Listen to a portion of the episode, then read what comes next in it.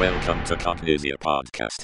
Hello, everyone, and welcome back to Cognixia Podcast. Every week, we discuss a new topic in our episodes to help our audience learn something new, and we are loving all the feedback and suggestions we are getting from you. One such email we received from our listener was about containerization. This listener felt quite overwhelmed with all the complex terms that exist in containerization, and we realized that there would be many individuals out there who could benefit from a little demystifying of some important terms in the field of containerization, Kubernetes, etc. So, that's what we will do in today's episode demystifying containerization. And what better way to begin than by talking about what is containerization? What is containerization? The simplest way we can put it is that containerization is the building of applications using containers. This begs the question what are containers?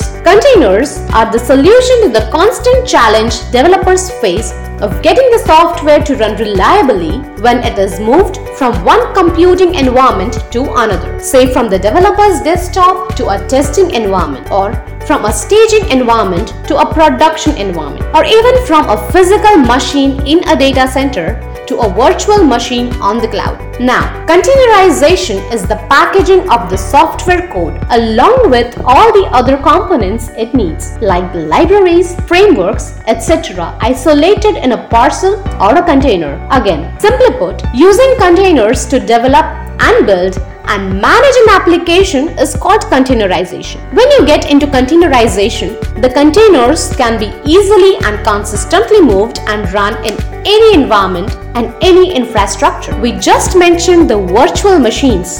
So, what is a virtual machine? A virtual machine is a virtual environment that functions as a virtual computer system having its CPU, memory, network interface, and storage. The virtual machine is a system that is created on a physical hardware system, though it could be located on premises or otherwise. Are containerization and virtualization the same? Well, no. Containerization and virtualization are two different processes, but they have some similarities. Containerization and virtualization both enable total isolation of applications to help them to be operational in multiple environments. The key difference between containerization and virtualization lie in the size and the probabilities they deal with. Virtual machines are much larger than containers, running into gigabytes, while containers are much smaller, running into megabytes. While virtual machines work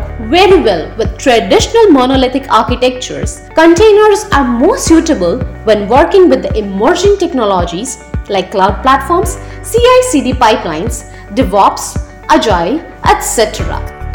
While talking about containers, one term that always crops up in discussion is microservices. So, what are microservices? Simply put, microservices are an architectural approach to building applications. Microservices are distributed and loosely coupled, so if changes happen in one area or one team's work, the whole application does not get affected by it. The key reason why microservices are immensely popular is that it enables development teams to rapidly build new components of the application to meet the evolving business needs. Microservices work very well with the containers. When one deploys a microservice inside a container, it gives them portability, compatibility and scalability of container with the advantage of using microservices as well. The next heavy term we have on our list is container orchestration. What is container orchestration? Once we have built all the containers, how do you go about managing them? This is accomplished by the process of container orchestration. If you are looking for a better understanding of what container orchestration is, we would say container orchestration is the automation of the deployment, management, scaling, and network of containers. Now, how do you go about performing or accomplishing container orchestration? There are multiple tools and platforms you can use for performing or accomplishing container orchestration process. However, the most popular platform or tool for container orchestration is Kubernetes. What is Kubernetes? Kubernetes is an open source container orchestration platform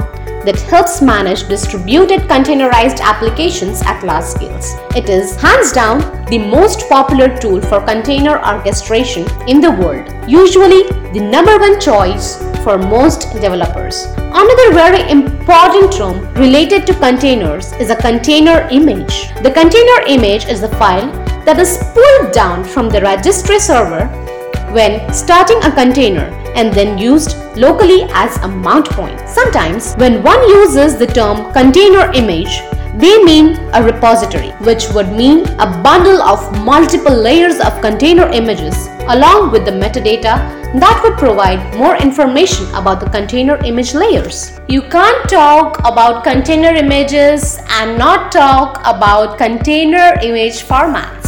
Simply put, a container image format is the format of the container image. Initially, every container engine used to have its unique container image format. However, now most of the container tools and the container engines have moved to the standard formats that are defined by the Open Container Initiative or the OCI, which would define the image layers and the metadata that provides information about container image. Now that we have mentioned the container engine, let us demystify what is a container engine. A container engine is a software that takes requests from the users like command line options, image requests, etc. and then runs the containers from the end user's perspective. Popular examples of container engines include Docker, RKT, CRI-O, LXD, etc. One more term we want to shed some light on is container runtime. A container runtime is a low-level component that is used in a container engine. It can also be used for testing. Container runtimes consume the container mount point and the container metadata that is provided by the container engine. It also communicates with the kernel to start the containerized processes. There are a few functions also served by the container runtime, like setting up groups, SELinux policies, AppArmor rules, etc. While there are a lot of other terms that we could highlight and discuss, we will end our discussion here today. We have gone over some of the most important terms in the containerization space and we hope this helps you in some way. One tip we would like to share with everybody who finds the terms overwhelming and maybe even intimidating is that dig deeper. Just because a book or a page or even a person said this is what a particular team means, you won't immediately understand it. So dig deeper. Look for more information. We highly recommend trying to understand more about what the term is all about, what it is, how it functions, what it does, where it exists, etc. And most importantly, ask questions. Never be shy to ask questions. The more questions you ask, the more you will understand. There is no such thing as stupid questions. So go ahead, ask questions and keep sending us your questions. We will try our best to take them up in our podcast and help out. On that note, we would like to tell you about our Docker and Kubernetes training that covers all the important aspects of working with containers and focuses on the two most important or popular tools for working with containers that is Docker and Kubernetes. It is 100% online, live, and instructor led the sessions take place over the weekends and are delivered by highly experienced instructors. So, if you're looking to sharpen your skills in this domain, do talk to us. And we would be happy to share all the details with you regarding this training or any other training we have. With that, we come to an end of this week's podcast. See you again next week. Stay safe and happy learning.